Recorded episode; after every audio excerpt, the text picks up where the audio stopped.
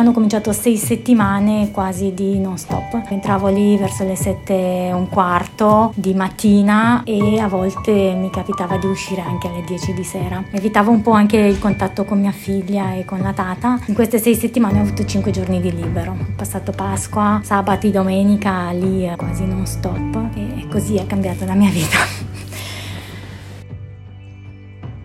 Il coronavirus ha iniziato ad influenzare le nostre vite dall'inizio del 2020. In questi mesi il Ticino, insieme a numerose altre zone del mondo, ha vissuto un momento delicato durato circa sei settimane, conosciuto da tutti come lockdown. Mentre l'economia era sopita, tra le mura dell'ospedale La Carità di Locarno invece c'era fermento, paura e confusione, ma c'era anche tanta energia per contrastare una minaccia ancora poco conosciuta. Varchiamo l'entrata e arriviamo subito in uno dei reparti più impegnati. Lì incontriamo la pneumologa Camelia Voinea, arrivata dal San Giovanni di Bellinzona per dare una mano.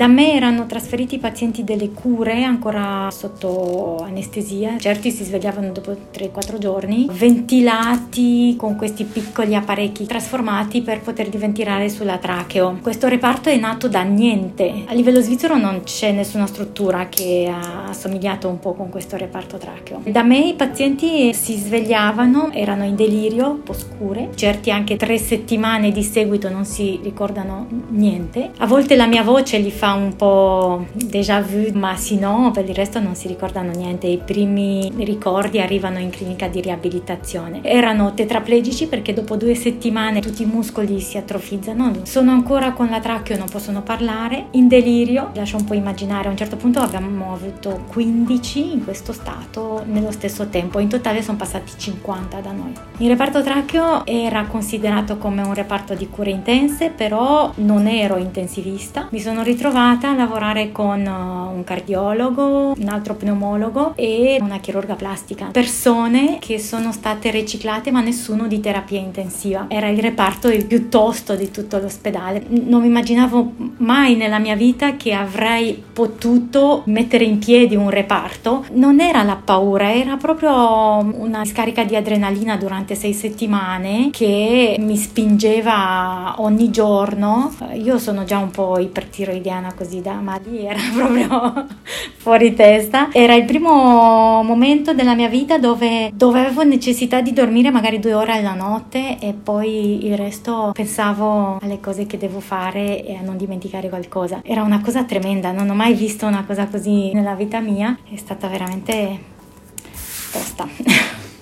Avevamo l'impressione che non siamo in ospedale in Svizzera, eravamo in mancanza di propofolo, di farmaci per l'anestesia, dunque davamo delle cose che fanno dormire semplicemente. A un certo punto c'era anche una mancanza nella pressione dell'ossigeno, cose che sono impensabili in tempi normali e lì ci siamo adattati come in un ospedale in guerra si trovano delle soluzioni alternative. A un certo punto l'ospedale era pieno zeppo di Covid, già in cure i pochi posti che hanno in tempi normali sono 6-7, sono trasformati in 45, più i 24 che erano considerati anche questi posti di cure intense che era il reparto di tracheostomizzati cioè 10 volte di più. Era una malattia nuova con quale noi facevamo conoscenza. Gli unici studi che erano usciti nella letteratura erano dei cinesi che poi si sono mostrati subito che non c'entravano niente. Dall'altro si è visto chiaramente la mortalità ai cinesi era a meno di 5%, è arrivata in Lombardia e ha fatto una strage. Dunque già da lì abbiamo detto non è lo stesso virus oppure le informazioni non sono corrette. Effettivamente era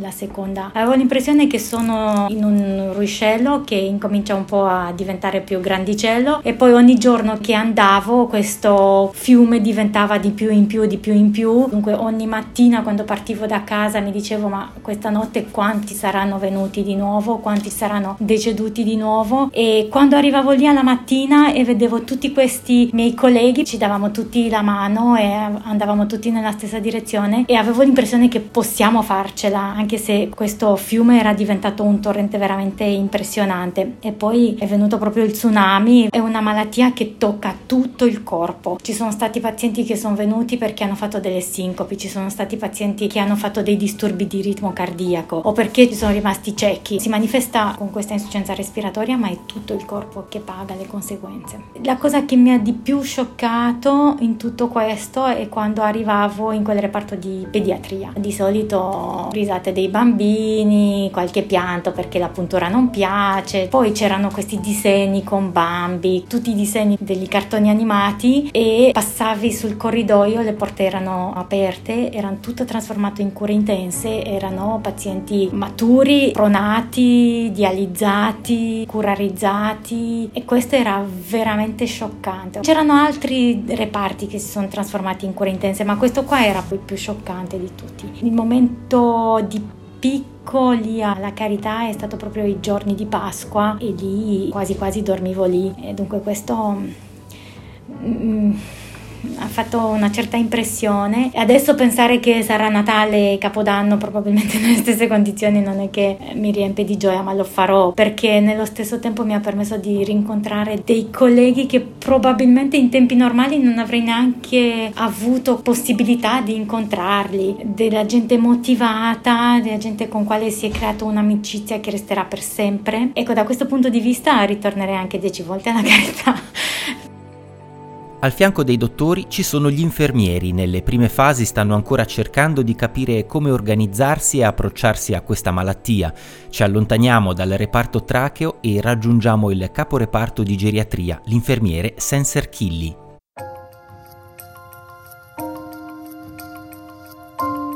Mi ricordo ancora la prima volta che mi sono approcciato a un paziente, mi sono bardato e sono uscito da una zona considerata pulita, quindi dall'infermeria, verso una zona considerata sporca, quindi il soggiorno alle stanze del paziente. Ed era un gesto, quello di uscire dall'infermeria e andare verso la stanza del paziente, che facevo quotidianamente senza mai pormi grosse attenzioni o particolarità. In quel momento uscire così bardato mi sembrava si percepisse un'aria quasi fantascientifica, come se vivessi un film di fantascienza, con l'uscita verso una zona che percepivo come contaminata contaminata e addirittura l'aria circostante che avevo intorno mi sembrava fosse qualcosa di differente dall'aria che respiravo solitamente e entrare in contatto col primo paziente mi ha comunque reso molto titubante e molto pauroso perché non sapevo che cosa avrei trovato dall'altra parte e, e che cosa avrei potuto scoprire ecco. poi invece quando ci sono entrato in contatto questa paura mi è passata avevo ancora la paura dell'incertezza del non sapere com'era la malattia come agiva e che cosa poteva comportare però mi sono reso conto che il paziente che avevo di fronte era lo stesso paziente che avevo di fronte prima. Avevamo una mascherina, indossavamo degli occhiali protettivi, un camice verde lungo tutto il corpo, avevamo dei guanti e ci approcciavamo così ai pazienti. Inizialmente eravamo anche un po' spaventati perché noi utilizzavamo questo tipo di precauzione, nel contempo però avevamo anche la realtà dei media di altre nazioni dove facevano vedere delle persone vestite quasi da astronauti, con dei mascheroni, quasi con le bombole d'ossigeno a doversi approcciare ai pazienti e quindi anche questa cosa ci contrastava molto soprattutto nel confronto con i colleghi, ma siamo abbastanza protetti, non siamo abbastanza protetti, perché loro si vestono così, perché noi ci vestiamo così. Alla fine però abbiamo visto che le indicazioni che ci avevano date erano quelle giuste. Abbiamo fatto anche alcuni accompagnamenti alla morte qui in reparto e ci hanno insegnato molto dal punto di vista emotivo, però sono stati una grande carica emotiva, sì. Ci siamo sentiti l'unico contatto che il paziente aveva nel suo ultimo periodo, poiché i parenti inizialmente non potevano entrare in ospedale, potevano vederli per videochiamata ed eravamo un po' noi sia i vettori ma l'unica figura presente al bordo del letto del paziente in quel periodo. Fa parte delle nostre competenze anche questo aspetto della vita. Col Covid ovviamente la morte era più presente all'interno dei nostri reparti, era una realtà più tangibile. La stanchezza, la difficoltà a dormire di notte,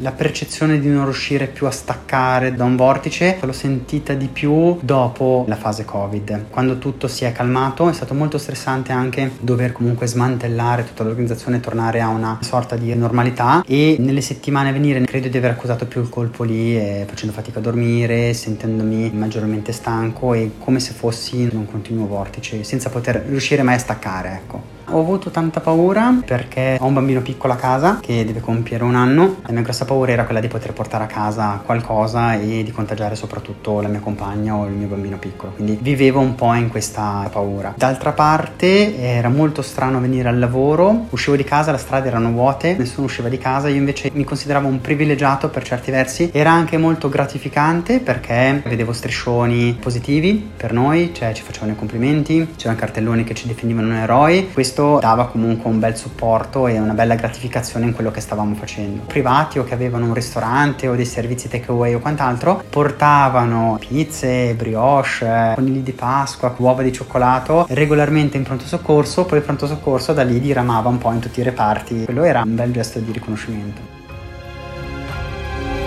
Un gesto di riconoscimento e di sostegno che però da solo non basta, così lo psicologo Giona Morinini riceve un mandato per creare un supporto psicologico per sostenere corpo e mente di tutto il personale ospedaliero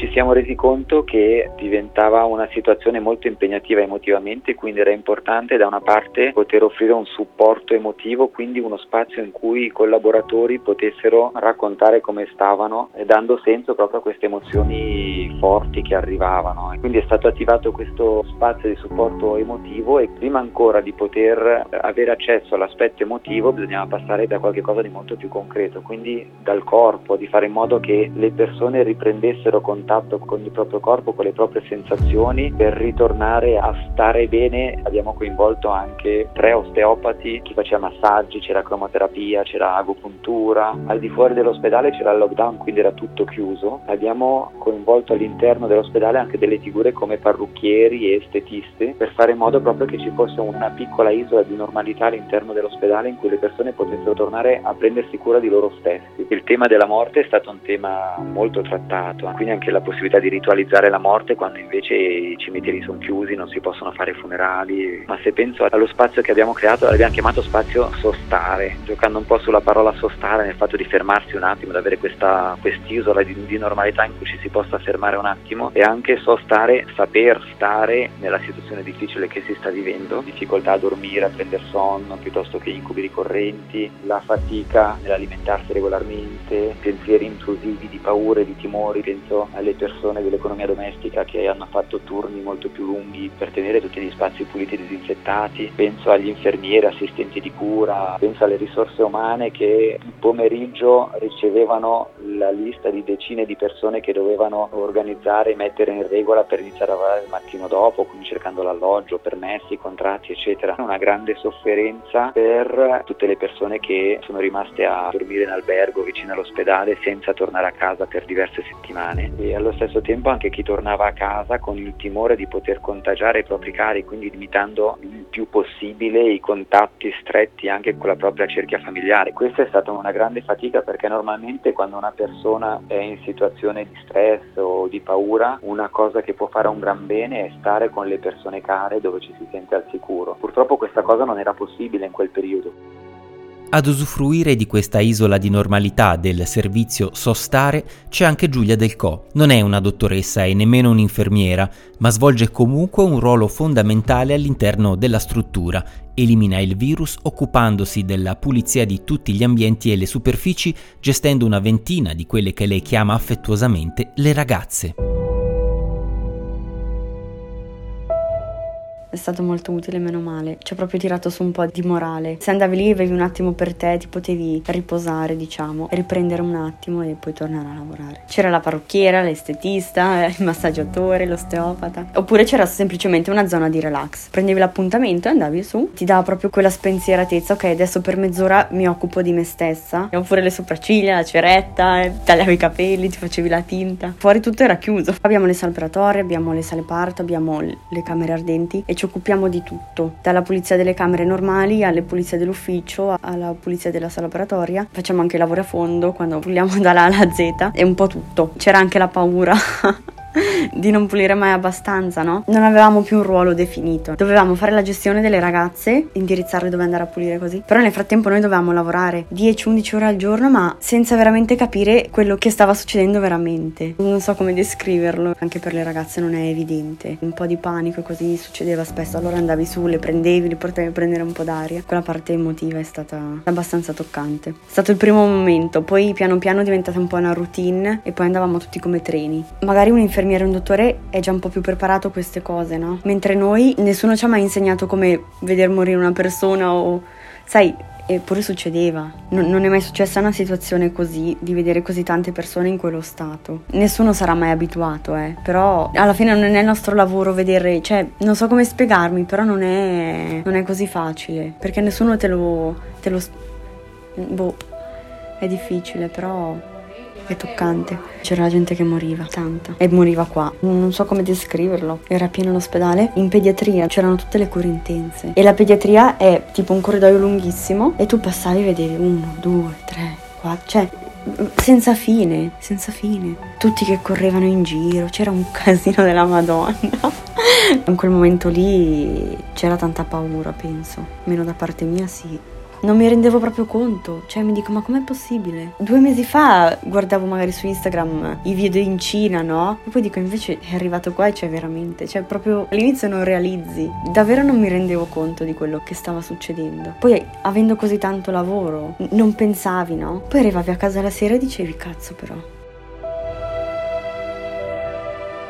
In questo trambusto i medici non dovevano occuparsi solo dei pazienti, ma anche dei loro familiari. Difficile capire in quei momenti quello che stava succedendo nel reparto di medicina intensiva. Ancora più difficile accettare la scomparsa di un proprio caro senza potergli stare accanto se non nei suoi ultimissimi istanti. Qui incontriamo il capo clinica, il dottor Fabio Lanzi.